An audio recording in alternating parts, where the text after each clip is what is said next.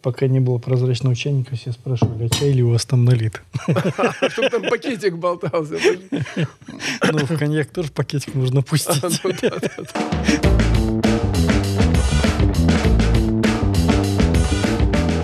Добрый день, уважаемые коллеги, дорогие друзья. Мы с вами находимся в «Желтой студии».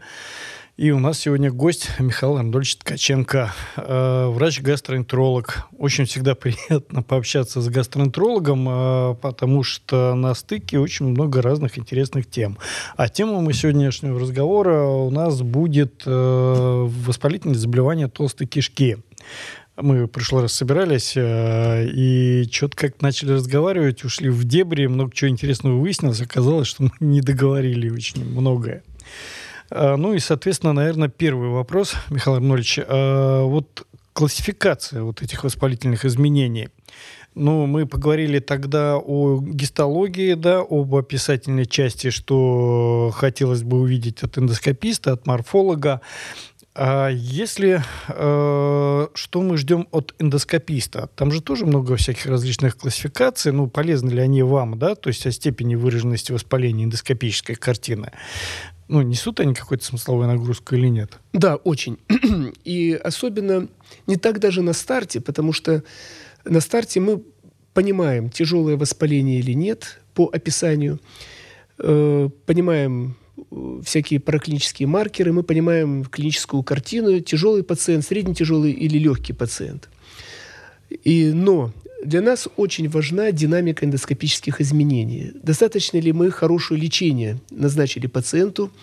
И тут нам исключительно важна э, выраженность эндоскопических изменений до начала лечения и в ходе лечения. И тут, конечно, очень помогают ваши эндоскопические классификации. С одной стороны, их множество. Ну, штук по 7-8 для болезни крона, для язвенного колита на самом деле наплевать, какую использовать. Понятно, что для крона больше всего сейчас используется э, значит, э, упрощенная эндоскопическая классификация. Для язвенного колита чаще тоже есть эндоскопическая классификация индекса, индекса воспаления и Мэйо классификация. Но она комбинированная Мэйо, там клинические э, признаки, эндоскопические вместе. Вот когда эндоскопист и гастротолог один человек, ему проще поставить по Мэйо классификации. Угу. Вот на самом деле наплевать, какая классификация используется. Главное, чтобы она использовалась, потому что сейчас, допустим, у нас градация будет одна, тяжелый колит. Мы назначили терапию, и затем, спустя э, 3-6 месяцев, мы хотим сделать повторную эндоскопию. Почему повторную эндоскопию? Да, у нас есть всякие маркеры воспаления, маркеры там фекальный кальпротектин, там цереактивный uh-huh. белок, гемоглобин и так далее. Но оказалось, что если мы достигаем одной из конечных точек, это эндоскопическая ремиссия, неважно, это язвенный колит или, или болезнь крона, то мы можем себе сказать, что на данный момент риск хирургических осложнений минимален. И вот если посмотреть на конечные точки нашего лечения, для чего весь этот, весь этот сыр-бор? Вот бедный пациент, у него язвенный колит или болезнь крона. Что мы хотим достигнуть нашим лечением? Если речь идет о язвенном колите, это четыре конечные точки. Первое – исчезновение симптоматики. То есть были поносы, кровь в стуле. Ремиссия, так называемая. Угу. Простите? Клиническая ремиссия. Клиническая да, ремиссия, да, клиническая ремиссия. Исчезновение симптоматики. Он не должен беспокоиться по поводу живота. Он должен забыть про живот. У него нормальный стул, ничего не болит, крови нет, он не худеет. Это клиническая ремиссия. Второе, конечная точка – это лабораторная ремиссия. Должен быть в норме цереактивный белок, кальпротектин, гемоглобин, тромбоциты – все показатели должны нормализоваться. Третья точка – это эндоскопическая ремиссия. Кишка должна выглядеть здоровой. Да, там могут быть рубчики или может быть какой-то псевдополип, но там не должно быть активного воспаления. Везде прослеживается сосудистый рисунок, нет эрозии, контактной кровоточивости, спонтанной кровоточивости, нет язв, здоровая кишка. Угу. И если мы удачно подобрали лечение, пациенту повезло, и сам фенотип заболевания оказался не очень тяжелым, и лечение мы назначили хорошее, то эндоскопист, который в первый раз видит этого пациента, он вообще не, должен не понять, что у него был язвенный колит. Это здоровая ну, описывает норму. Ну, описывает норму, эндоскопическая ремиссия.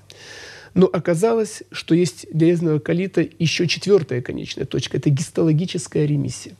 Оказалось, что если мы достигли и гистологической ремиссии, то есть и патолог видит здоровую кишку, то вот достижение всех четырех точек практически гарантирует на в ближайшее время, по крайней мере, ближайшие полгода, год, отсутствие опасных осложнений. И тогда мы понимаем, что мы подобрали хорошо лечение. Поэтому важен не только эндоскопический осмотр через там, в среднем 3-6 месяцев после старта терапии, а важно еще и взятие биоптатов, опять-таки, из всех отделов. И опять-таки возвращаемся к гистологии. Гистологии, да. Потому что нам нужна четвертая точка – нам нужна четвертая точка, э, четвертая цель – это гистологическая ремиссия. Тогда вопрос, наверное, сразу э, чуть вас перебью. Ну хорошо, мы поним, понимаем, с вами делаем контрольный осмотр, да, там через определенный промежуток времени, и, соответственно, эндоскопист видит воспаление, да, он опять-таки пользуется своей классификацией, и, в принципе, гистология здесь не нужна уже, ну, потому что диагноз тоже поставлен у человека. Или все-таки все равно нужно будет биопсия? При контрольном, исслед... При контрольном исследовании да он ставит, э, эндоскопист ставит эндоскопическую градацию, и мы ожидаем, что она менее тяжелая. Угу. Эндоскопист видит эндоскопическое улучшение, все равно берет биопсию, чтобы мы увидели, есть ли гистологическая ремиссия. А может ли так быть, если эндоскопист видит воспаление, а морфолог описывает гистологическую ремиссию?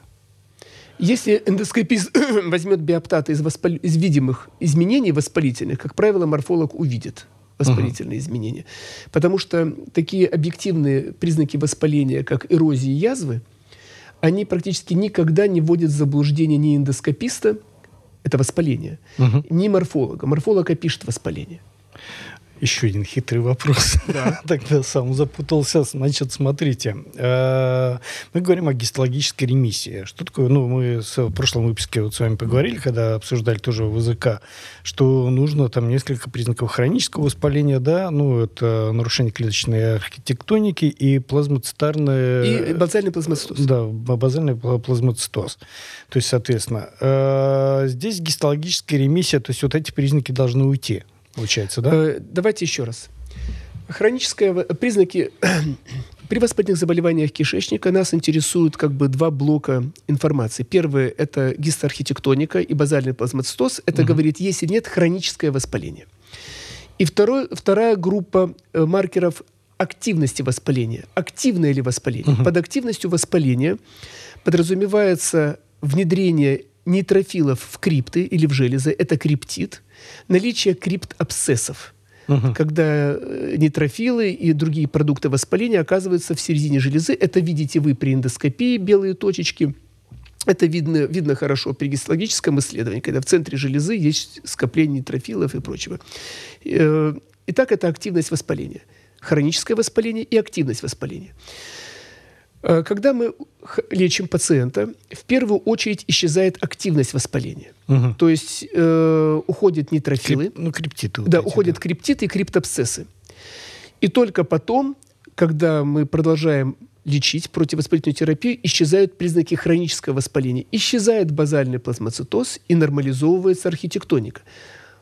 Что такое ну, нас смотрят э, э, э, эндоскописты и патологи, эндоскописты, возможно, патологи, скажем, эндоскописты и гастроэнтерологи. Что такое нарушение архитектоники и базальный плазмоцитоз?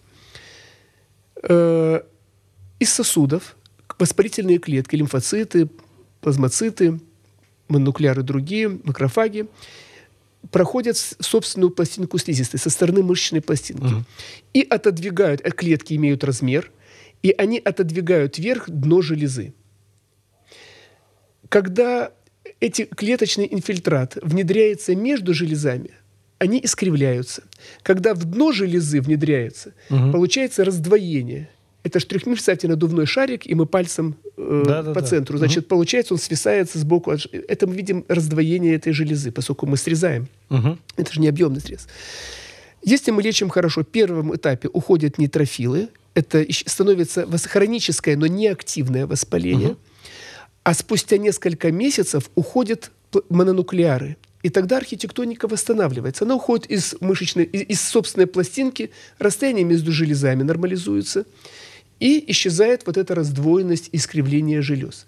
Поэтому мы рассчитываем при лечении язвенного колита когда добиваемся успеха, что слизистая будет совершенно нормально. Не будет ни нейтрофилов с криптитами и криптопсессами, и не будет хронического воспаления с базальным плазмоцитозом и нарушением архитектоники. Тогда мы счастливы, что мы хорошо помогли пациенту, назначили эффективное лечение, и мы достигли четвертой точки конечной и спокойно за пациента. Он продолжает свое лечение, и мы знаем, что в ближайшее время ему ничего не грозит. Ну, понятно. То есть э, цель тогда получается на этапе, ну, промежуточном имеется в виду, когда мы начинаем лечение, да, первый контроль лечения, то есть, э, значит, э, первый этап получается, это мы смотрим, ушло или не шло активное воспаление, Нет, да? не совсем так. Мы рассчитываем, что за 6 месяцев примерно уйдет и острое, и активное воспаление, и хроническое воспаление. А, ну, то есть мы ждем, что сразу будет да, мы не делаем Но часто колоноскопии. Мы получаем с вами, э, эндоскопист видит все-таки воспаление. Да? Нет, есть... он не должен видеть уже воспаление. Если мы хорошо полечили, кишка здорова эндоскопически здорово? Э, доводилось мне быть на тренинге в городе Дюссельдорф. Там проводится большая эндоскопическая конференция раз в год. И на тренинге по видеокапсуле. И как раз обсуждали проблемы ВЗК и видеокапсул. Там был спикер, там, по-моему, из клиники МИО, если я не ошибаюсь, э, капсула Пилкам. Э, Израиль. Э, и вот они представляли клинические случаи, ну, как клинические случаи, то есть э, в лекции так вот ну, намеренно прозвучало о том, что мы даем пациентам с ВЗК видеокапсулу один раз в неделю. Вопрос как бы зачем, говорят, ну как зачем? Мы даем этим пациентам, ну, очень дорогостоящее лечение, говорит, и, соответственно, мы должны понимать, ну, действует Попадает оно или нет. Это речь идет о болезни Крона. Особенно мы понимаем с вами, что видеокапсульная эндоскопия особенно цена для диагностики тонкокишечного поражения, которое мы можем не увидеть, естественно, при эзофагогастроскопии и колоноскопии. И э, если есть самый опасный фенотип, э, сценарий болезни Крона, это тонкокишечное поражение. Именно оно чаще всего ассоциировано с хирургическими осложнениями, с вещами, структурами, абсцессами и так далее. Как правило, при этом фенотипе назначается биологическая дорогостоящая терапия стоимость которой э, у нас сотни тысяч рублей там, каждые там, угу. два месяца, там, 200 тысяч рублей и так далее. И этот фенотип, он опасен тем, что если мы не попали даже биологическими препаратами точно в цель, и это не помогает, то хирургическое осложнение резко поднимет стоимость, э, стоимость лечения, потому что будет большая хирургическая операция. операция. Угу. И в этом случае лучше потратить тысячу евро или тысячу долларов на капсульную эндоскопию, сделав ее через достаточно короткий срок, чтобы увидеть, сработала ли биологическая терапия. Мы обычно оцениваем эффективность биологической терапии после второй инфузии. Угу. Если инфузия происходит на нулевой неделе, на второй неделе, то вот прошло две инфузии. Через две недели они могут повторить капсульную эндоскопию и увидеть, улучшился ли скор эндоскопически, выраженность воспалительных изменений угу. уже через две недели. Если они увидят, что улучшились, значит, этот конкретный биологический препарат попал в точку, таргетная терапия, он попал в цель, и мы можем продолжать эту терапию. Но если мы после второй инъекции не увидели положительной эндоскопической динамики, возникает вопрос, нам нужно как-то менять эту терапию, потому что, э, чтобы не было осложнений, и дорогостоящих хирургических осложнений. Тогда может быть изменен э, режим приема препарата, увеличена доза в два раза, например, или более частое введение препарата, или смена вообще этого препарата. И я понимаю, почему они это делают. Они посчитали деньги. Э, действительно, сколько стоит э, десятков тысяч долларов любая абдоминальная операция. Это десятки тысяч долларов если человек еще выживет. А если потом он находится в реанимации, повторные могут быть операции, осложнения. Да. да, то есть это может выйти в сотни тысяч долларов. И они, понимая это, делают капсульную эндоскопию. В, наших, в нашей практике мы счастливы, когда мы можем в принципе сделать капсульную эндоскопию, а диагностическую, не для контроля или эффективности лечения, а диагностическую. Потому что, к сожалению, сейчас очень э, не представляется возможным с помощью ОМС, например, получить вторую оплату второй капсульной эндоскопии. Дай бог получить первую по квотам капсульной эндоскопии, это возможно. А вторую, я э, думаю, что это невозможно. Интересная система, надо посмотреть, где это возможно. Потому что, насколько знаю, финансирование, вот, ну, в нашей клинике, по крайней мере, в тарифах, которые ну, пользуемся, ну, как пользовались, которые госзадание нам дано, там, по-моему, таких тарифов нету, вот, к сожалению. Да.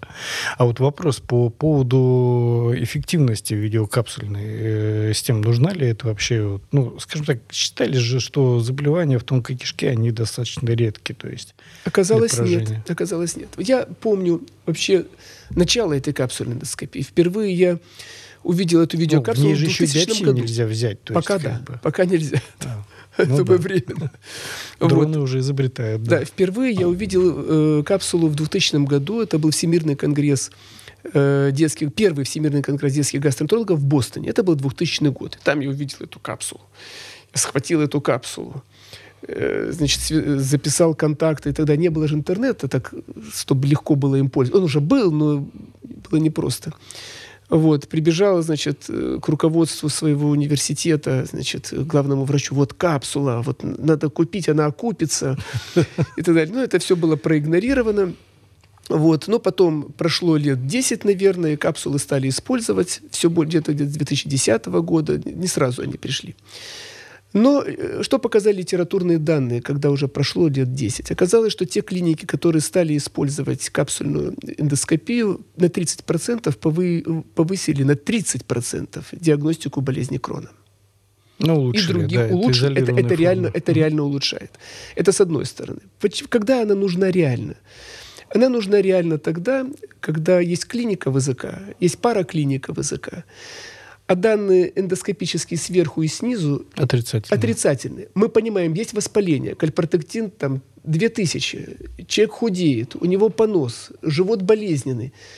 Но ни там, ни там нет не достаточно. Угу. Значит, мы понимаем, что-то происходит в тонкой кишке, мы не смогли осмотреть. И тогда у нас вариант либо капсульная эндоскопия, либо энтероскопия. Но энтероскопия требует большой подготовки, э, дорогостоящего оборудования умений, ну, вот умение Умение, эндоскописта, да, и имеет риски, естественно. Капсульная имеет меньше рисков, кроме как застрять в структуре, что тоже э, случается периодически. Вот. И вот тогда нам и пригаживается капсульная эндоскопия. Плюс, естественно, див-диагноз могут быть и образования, источники кровотечения, гемангиомы, сосудистые всякие аномалии, лимфомы и прочее. То есть много чего можно увидеть капсулой. Но взять биопсию пока временно она не может. Ну, то есть даже без биопсии, если мы видим воспаление, там, язву, эрозии, то есть, по идее, этот диагноз можно установить, да? да? да. То есть клинически да. или все остальные клиническую И эндоскоп... картину. эндоскопической картине изображение. Очень хорошо. Э, Михаил Арнольевич, э, вот мы с вами разговаривали об ошибках при дифференциальной диагностике. То есть как может эндоскопия навредить? Ага. Она может. Она может. Э, например, э, мы говорили об анамнезе.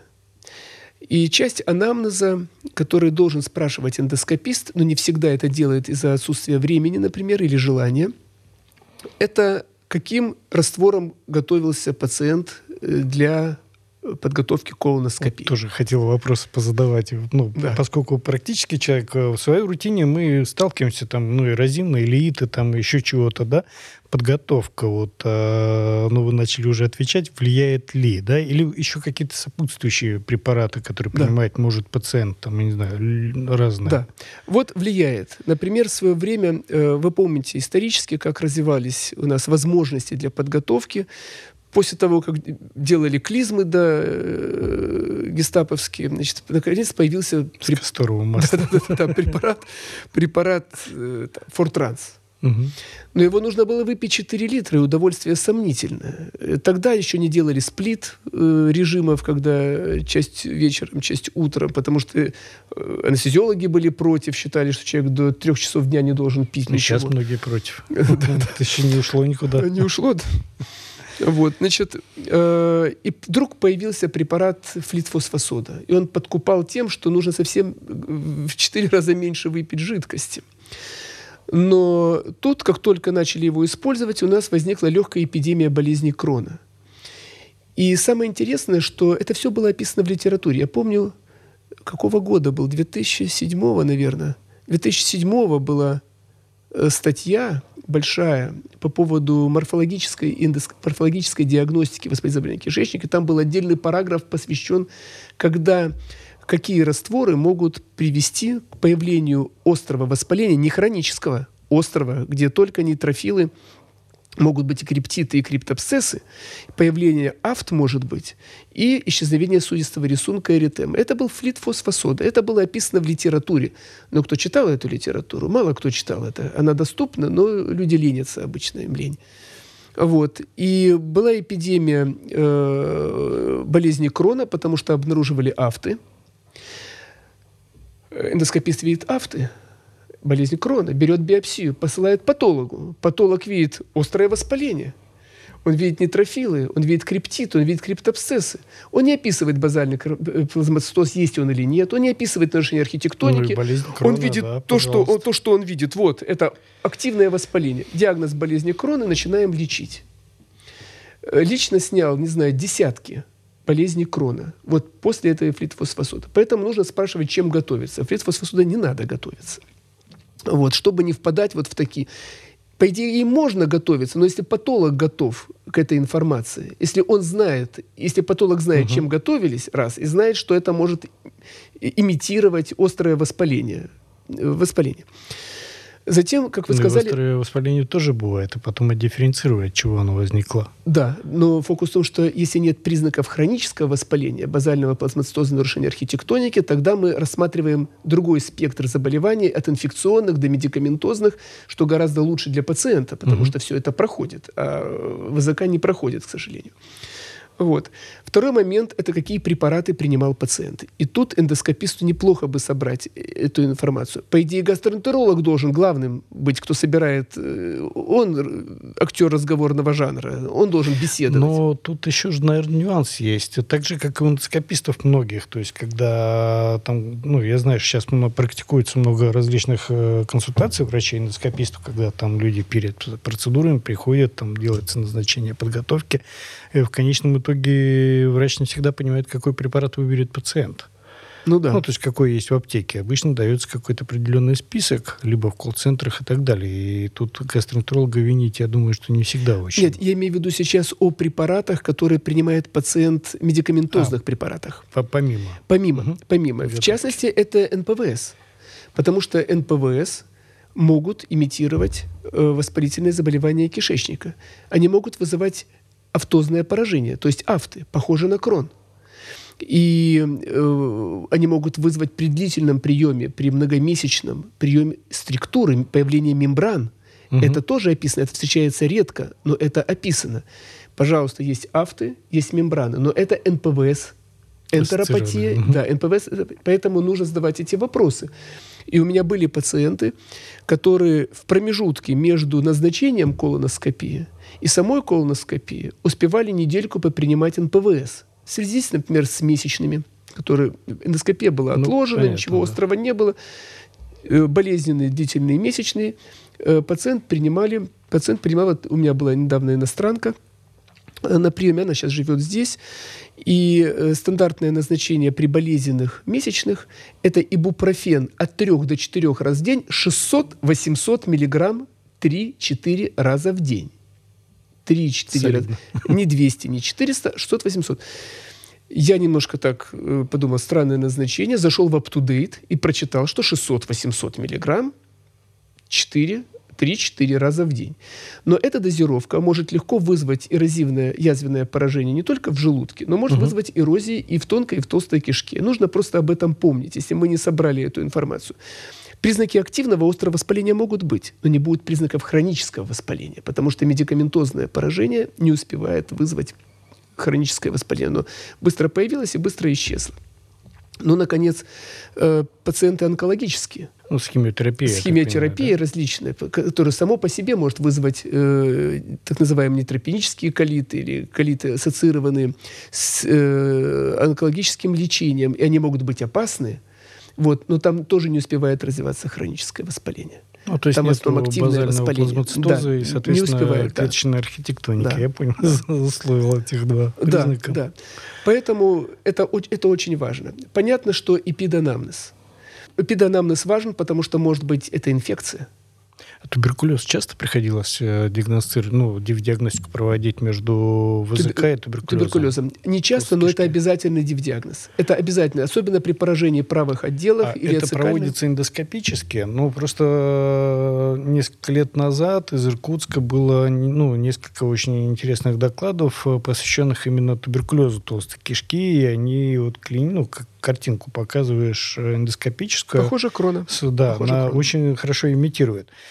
А, сейчас что-то поменялось вот в этой диагностике? То есть это задача эндоскописта дифференцировать э, Нет. крона от туберкулеза? Э, эндоскопист может заподозрить, он за заподозрить, но дифференцировать это не представляется возможным. Михаил Арнольевич, э, ну, про ремиссию мы поговорили, вот теперь вопрос о контроле. Но тут тоже есть такой разброд шатания, наверное, ну, в эндоскопических кругах и даже гастроэнтерологических бывает. То есть пациент попал с диагнозом ВЗК и начинают каждый год делать ему колоноскопию, контролировать этот процесс. А вообще как, как правильно? И в чем, а, еще второе сразу такое, в кучу сброшу все, и в чем задача стоит, то есть этого контроля? Э, когда мы назначили первая эндоскопия, плюс гистология, плюс трататам, мы поставили диагноз и начали лечение. Следующая эндоскопия через 3-6 месяцев, чтобы оценить эффективность лечения, о чем мы говорили. Достигли угу. ли мы эндоскопической и гистологической ремиссии. Если нам это удалось, и человек хорошо себя чувствует, все показатели в норме лабораторные, эндоскопические нормы, гистологические нормы, это о язвенном колите. Про крон мы редко достигаем гистологической ремиссии, мы счастливы, если достигли эндоскопической. То в дальнейшем нет необходимости чистить с колоноскопиями, если пациент чувствует себя хорошо, у него нормальные маркеры воспаления, в частности, кальпротектин – С-реактивный белок, тромбоциты и так далее. Если оно в норме, мы регулярно следим за параклиническими маркерами. И все это происходит до тех пор, пока либо не достигает срока 8 лет с дебюта заболевания, когда положено через 8 лет от начала первых клинических симптомов делать регулярные колоноскопии с шагом э, 1-2 года, не реже, чем 2 года, чтобы не пропустить предраковые изменения которые могут быть с большей вероятностью у пациентов с ВЗК, либо если не настанет резкое обострение. Даже если у нас имеется обострение, и мы это видим по параклиническим угу. показателям, э, кальпротектин, реактивный белок плюс клиника, естественно, не всегда нужна колоноскопия. Мы можем просто усилить терапию. Но если что-то идет не гладко, или мы сомневаемся, а не, не присоединилась ли цитомегаловирусная инфекция или герпетическая uh-huh. инфекция. То есть какие-то... Или, или э, э, и нам нужно все равно сделать колоноскопию и взять биоптаты, в том числе для исключения цитомегаловируса, тогда будет сделана дополнительная колоноскопия. Ну, то есть это мы сейчас говорим о процессе. То есть пока да. идет воспалительный процесс, и пока мы не понимаем, ну, либо это уже еще раз обострение идет, либо нет, нет, осложнение. Нет, мы знаем, да? что это ВЗК. Например, мы знаем, что это крон. Ну, диагноз поставили, Ди... да. Мы есть... его лечим. Угу. Если все идет хорошо, мы регулярно контролируем его параклинические показатели. Если обострения нет, лечение подобрано, человеку повезло, это бывает нечасто, но ему повезло, и он 8 лет чувствует себя прекрасно, сделаем потом через 8 лет и потом каждые 2 года. Ну, то есть задача какая получается? То есть мы сделали э, колоноскопию, подтвердили о том, что это болезнь Крона, выставили диагноз, Дальше через 6 месяцев мы делаем ее для того, чтобы получить э, ответ, ну, получили мы ответ или нет, вышли на эндоскопическую ремиссию или нет, ну, эффективность лечения, угу. грубо говоря. Да? То ну, есть, через 3-6 месяцев. Ну, клинически у него все замечательно идет, через 3-6 месяцев мы повторяем эндоскопию, соответственно, там тоже на эндоскопию все выходит в ремиссию, и получаем еще и морфологическую ремиссию. И забываем про этого пациента лет на 8. Нет, это эндоскопист забывает. Гастроэнтеролог, а, я, я эндос... эндоскопист, да, эндоскопист забывает, пока его не пришлет гастроэнтеролог. Вопрос, для чего его пришлет гастроэнтеролог? Чаще всего причина – это обострение. Угу. И если это обострение э, требует эндоскопии, тогда он придет к вам опять, чтобы вы оценили выраженность и топографию эндоскопических изменений. Хорошо сказали. ну, я, я, я понял, то есть мы добрались, э, он вышел в ремиссию, и потом что-то происходит, симптомы возвращаются в той или иной степени. А надо ли потом нам э, вот, ну, симптомы вернулись, да, и э, нужно ли его на эндоскопию, так знаете? Э, два варианта. Первый вариант – попробовать, если мы э, попробовать его просто усилить терапию, если он быстро ответил, слава богу. Второй вариант отправить его к вам. Угу. Для чего? Чтобы понять топографию этих изменений и исключить э, провоцирующие факторы, такие как, например, цитомегаловирусная инфекция, которая может угу. имитировать э, обострение болезни кронов или язвенного колита на фоне иммуносупрессивной терапии. То есть мы должны исключить цитомегаловирусный колит, герпетический колит. Ну, э, кластерин дефицит исключаем мы по ПЦР, чаще всего в ПЦР кала. Тут э, не обязательно проводить эндоскопию э, тогда мы можем послать к вам либо просто усилить терапию. Если из терапии усилили все хорошо, эндоскопия не нужна. Но если терапии усилили, толку нет, или обострение тяжелое, угу. тогда мы пошлем все равно к вам, и вы сделаете опять эндоскопическое исследование, возьмете биопсию, возьмете материал для э, ПЦР, например, на цитомегаловирус герпес, или иммуногистохимию мы попросим сделать. То есть, Хорошо. 8 лет мы считаем с момента последнего обострения или с начала лечения? С, э, с, с момента первых симптомов, я считаю, нужно делать. Не с момента даже постановки диагноза. Ну, то есть диагноз ставили мы в течение двух лет, допустим, Я, здесь, начи... да, я рекомендую пациентам вот это регулярные эндоскопии. Вот два года он шел к диагнозу. Угу. Диагноз мы поставили начали лечить. Он чувствует себя прекрасно. Условно поставили в 2020 году, э, в 2020 начались симптомы, в 2022 поставили. С 2028 года, даже если он будет в ремиссии, он должен проходить регулярные колоноскопии. А угу. не с момента, когда мы поставили диагноз. Болезнь началась раньше. Я понял, вот. да, вот важно. Болезнь началась момент. раньше, да. Я э, хочу поделиться одним своим наблюдением. Она была, это был не мой личный пациент. Я тогда был на стажировке в Соединенных Штатах. И это был Texas Children's Hospital, один из крупнейших госпиталей в Америке. Центр воспалительных заболеваний кишечника в нем. И был 17-летний мальчик, у которого язвенный колит был с 10 лет. В 7 лет ему сделали колонос... в 17 лет ему сделали колоноскопию, у него была обнаружена аденокарцинома, рак толстой кишки. 7 лет, не 8 лет. Это clinical э, guidelines нам говорят раз в 8 угу. лет, но это усредненный усредненный момент. Поэтому мы говорим 8-8-8 лет. Понимаете? Вот я посмотрел этого э, ребенка, когда через 7 лет от дебюта заболевания. И мне хочется раз в 7 лет делать. делать ну, вот, собственно, да, и вопрос, когда это все происходить и как это все не пропустить. Вот. Э, Михаил Арнольевич, спасибо огромнейшее. Э, очень интересно. Вопросов меньше не стало, к сожалению. Я надеюсь, еще когда-нибудь вернемся к этой теме. Дорогие друзья, уважаемые коллеги, мы были с вами в «Желтой студии». У нас был в гостях Михаил Арнольевич Ткаченко, врач-гастроэнтеролог. А вы нажимаете колокольчики, подписывайтесь на наш канал, ну и ставьте лайки, соответственно. До скорой встречи. Спасибо большое, Михаил Арнольевич. Спасибо.